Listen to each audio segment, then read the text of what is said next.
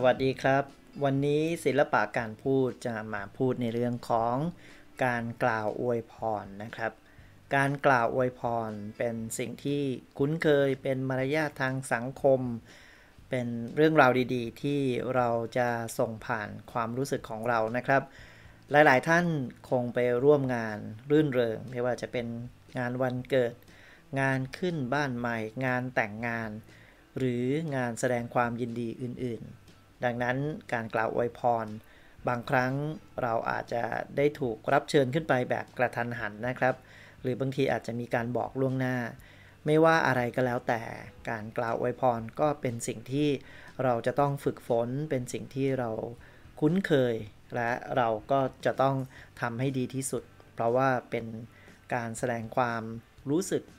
ผ่านสถานการณ์ หรือเรื่องราวต่างๆ ที่น่าสนใจนะครับ การกล่าวอวยพร ถ้าดูตามความหมายแล้วก็เป็นการกล่าวในโอกาสต่างๆ ที่เป็นมงคลนะครับ ขึ้นบ้านใหม่ งานแต่งงานงานรื่นเริง งานวันเกิดอื่นๆอีกมากมาย ก็ส่วนมากมีความสุข มีความสนุกสนานนะครับสำหรับแนวทางปฏิบัติในการกล่าวอวยพรนะครับ ข้อแรก ก็คือจะต้องมีปฏิสันฐาน กล่าวทักทาย ทักทายคนในงาน หรือบางทีเราก็ต้องพูดถึงตัวเราเองด้วยว่า วันนี้ขออนุญาตทำหน้าที่เป็นพิธีกรสำหรับงานอะไรนะครับ การกล่าวอวยพรนั้น หัวใจสำคัญอยู่ที่การกล่าวด้วยความจริงใจ ความจริงใจสังเกตจากอะไรครับ สังเกตจากสีหน้า แววตา ใบหน้าที่ยิ้มแย้มแจ่มใส น้ำเสียงที่ดูจริงใจ แล้วก็จังหวะจากโคนในการพูด ภาษากายที่ใช้ และสิ่งสำคัญที่คู่กับการกล่าวไวยพรมากๆก็คือรอยยิ้มนะครับ ข้อต่อไปก็คือเมื่อกี้พูดถึงการกล่าวปฏิสันฐานนะครับ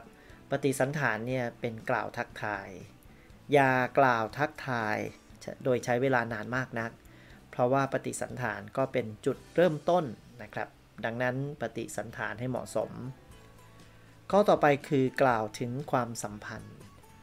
ถ้าเราได้ถูกรับเชิญให้ขึ้นไปพูดบนเวทีนะครับ ไม่ว่าจะเป็นงานวันเกิดอันนี้อย่างชัดเจนเลย เราในฐานะเพื่อน ในฐานะเจ้านาย ในฐานะคนสนิทก็พูดถึงความสัมพันธ์ที่รู้จักคุ้นเคยสนิทสนม แต่ว่า ห้ามไปเผา ห้ามไปใส่มุกตลกหรือว่าเอาเรื่องที่ไม่น่าฟังที่เป็นความลับของเจ้าของงานมาพูดนะครับ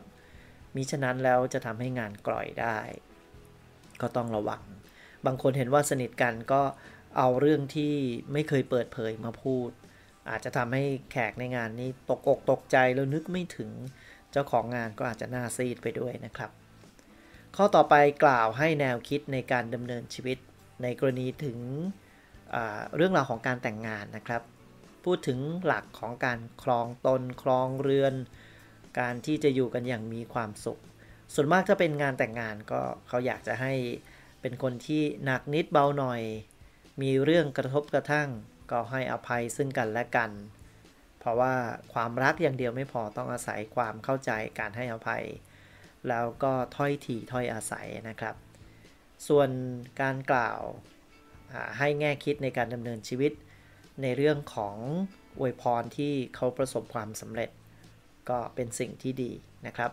ต่อไปกล่าวอวยพรให้มีความสุข แน่นอนครับ ลงท้ายประโยค ลงท้ายก่อนที่เราจะจบ ถ้าเป็นไปได้เราก็อาจจะพูดว่า ขออำนาจคุณพระศรีรัตนตรัยและสิ่งศักดิ์สิทธิ์ที่เราเคารพนับถือจงดลบันดาลให้ เพื่อน หรือว่าเจ้าภาพนะครับ ได้พบแต่ความสุขมีสุขภาพดี เราจะไม่นิยมเอาคำที่เรียกว่าอย่างเช่น อย่าเจ็บ อย่าจน อย่าป่วย เจ็บจนป่วยเนี่ย เมื่อใส่คำว่าอย่าไปแล้ว ก็ยังเป็นคำที่ไม่เหมาะที่จะนำมาใช้ในการอวยพรนะครับ หลายคนชอบพูดว่าขอให้อย่าเจ็บและอย่าจนทำไมไม่พูดว่าขอให้สุขภาพดีมีเงินทอง แบบนี้ก็ได้ดีกว่านะครับ เพราะว่าคำว่าเจ็บจนเป็นคำที่ฟังดูแล้ว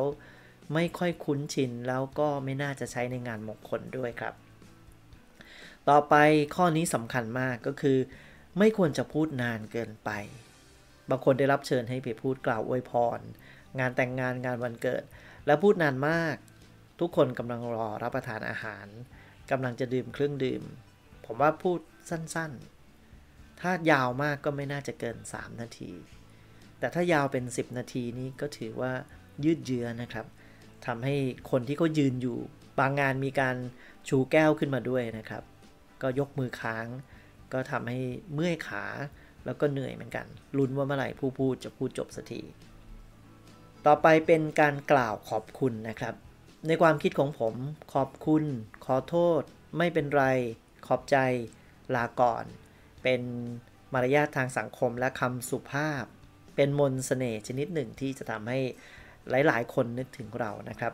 ขอบคุณขอโทษไม่เป็นไร ขอบใจลาก่อน วันนี้ก็พูดถึงประเด็นการกล่าวขอบคุณ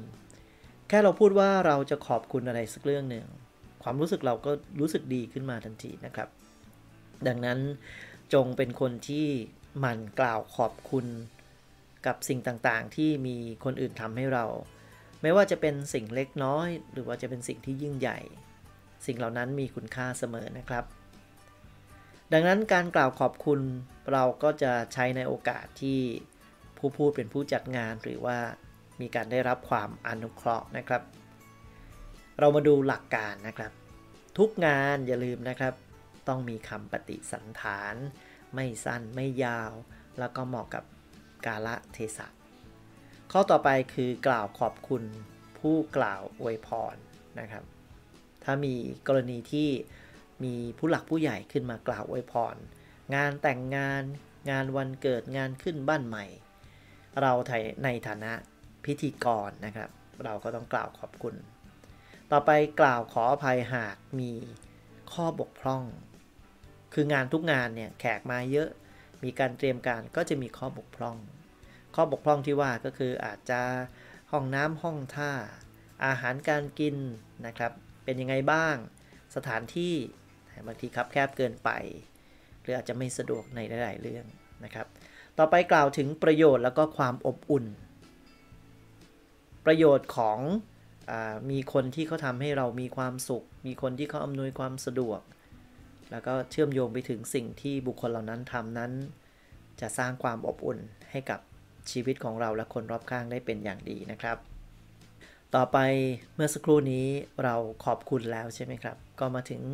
การกล่าวอำลา การกล่าวอำลาก็เป็นการลาจากบางคนก็ลาจากจากที่ทำงานเก่าไปสู่ที่ทำงานใหม่ บางคนก็มีการกล่าวอำลาเนื่องจากต้องเดินทางไปต่างประเทศ ดังนั้นในการกล่าวคำอำลา อาจจะมีความเศร้ามีสิ่งต่างๆ เจือปนมาบ้างนะครับ ดังนั้นก็ต้องคำนึงถึงการใช้ถ้อยคำแล้วก็กาลเทศะนะครับ การกล่าวอำลานะครับ อย่างที่บอกมีเหตุจะต้องจำเป็นจะต้องเดินทางเปลี่ยนงาน บางคนก็เกษียณอายุราชการ หรือบางคนก็ย้ายไปดำรงตำแหน่งที่ใหม่ ในที่ต่างจังหวัดอะไรก็แล้วแต่ ก็ต้องมีการเลี้ยงส่ง มีการกล่าวอำลานะครับ แนวทางปฏิบัตินะครับ ข้อแรกก็คือกล่าวคำปฏิสันฐาน ซึ่งปฏิสันฐานจะเป็นพระเอกกับทุกงานในการที่จะเริ่มต้นในการพูดนะครับ ข้อต่อไปบอกสาเหตุที่ต้องอำลา อันนี้ในกรณีที่เราเป็นงานที่เรา ขึ้นไปพูดถึงสาเหตุที่ต้องกล่าวอำลานะครับ หลายๆ คนก็ร้องไห้น้ำตาซึม ก็ไม่เป็นไรครับ รู้สึกอย่างไรก็แสดงไปตามนั้นนะครับ ต่อไปบอกถึงความสัมพันธ์อันดี ความสัมพันธ์อันดีระหว่างเรากับผู้ร่วมงาน หรือกับคนในงานนะครับ ต่อไปฝากข้อคิดที่มีประโยชน์ อันนี้ถือว่าสำคัญมาก เพราะว่า การพูดทุกครั้งนะครับ มีข้อคิดมีสิ่งที่ผู้ฟังนำไปใช้ประโยชน์ได้ อันนี้ถือว่าเป็นสิ่งสำคัญมากๆ ทุกครั้งก่อนจะจบฝากข้อคิดไว้ จะทำให้ผู้ฟังติดใจ ผู้ฟังนึกถึงเรานะครับ ข้อต่อไปคือกล่าวเชิญให้ไปเยี่ยมเยือน ในกรณีที่เราย้ายเปลี่ยนที่ทำงาน จากจังหวัดหนึ่งไปอยู่อีกจังหวัดหนึ่งก็อาจจะกล่าวว่า หากมีโอกาส ก็มาเยี่ยมเยือนได้ เรายินดีต้อนรับ อันนี้ก็เป็นหลักการสำคัญนะครับ ต่อไปกล่าวขอบคุณผู้มาร่วมงาน ขอบคุณทุกคนที่ให้เกียรติ ขอบคุณที่ทุกท่านสละเวลามาร่วมงานในครั้งนี้ อันนี้ก็เป็นสิ่งที่สำคัญนะครับ จะทำให้ทุกคนรู้สึกอบอุ่นสบายใจ และทั้งหมดนี้นะครับก็เป็นเรื่องราวที่เกี่ยวข้องกับชีวิตของเรา การกล่าวขอบคุณ การกล่าวอำลา การกล่าวแสดงความยินดี เราต้องเลือกใช้น้ำเสียง สีหน้าให้เหมาะสม และไม่ว่าจะงานอะไรนะครับ จะพูดเรื่องอะไรก็แล้วแต่ ก็พูดด้วยความจริงใจ พูดให้เหมาะกับกาละแล้วก็เทศะ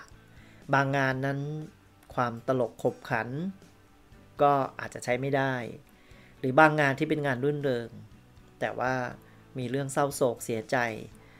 มีการพูดถึงหายนะเรื่องราวต่างๆ ก็ไม่เหมาะนะครับ ดังนั้นก็เลือกให้เหมาะสม เพราะว่าเราเองอาจจะต้องเป็นผู้ฟังเป็นผู้กล่าว หรืออะไรก็แล้วแต่ นี่คือเสน่ห์ของการพูดที่มีการกล่าวในโอกาสต่างๆ ดังนั้นอยากให้ทุกท่านให้ความสำคัญกับการพูด และที่สำคัญการกล่าวในโอกาสต่างๆ จะเข้ามาเกี่ยวข้องกับชีวิตของเรามากทีเดียวนะครับ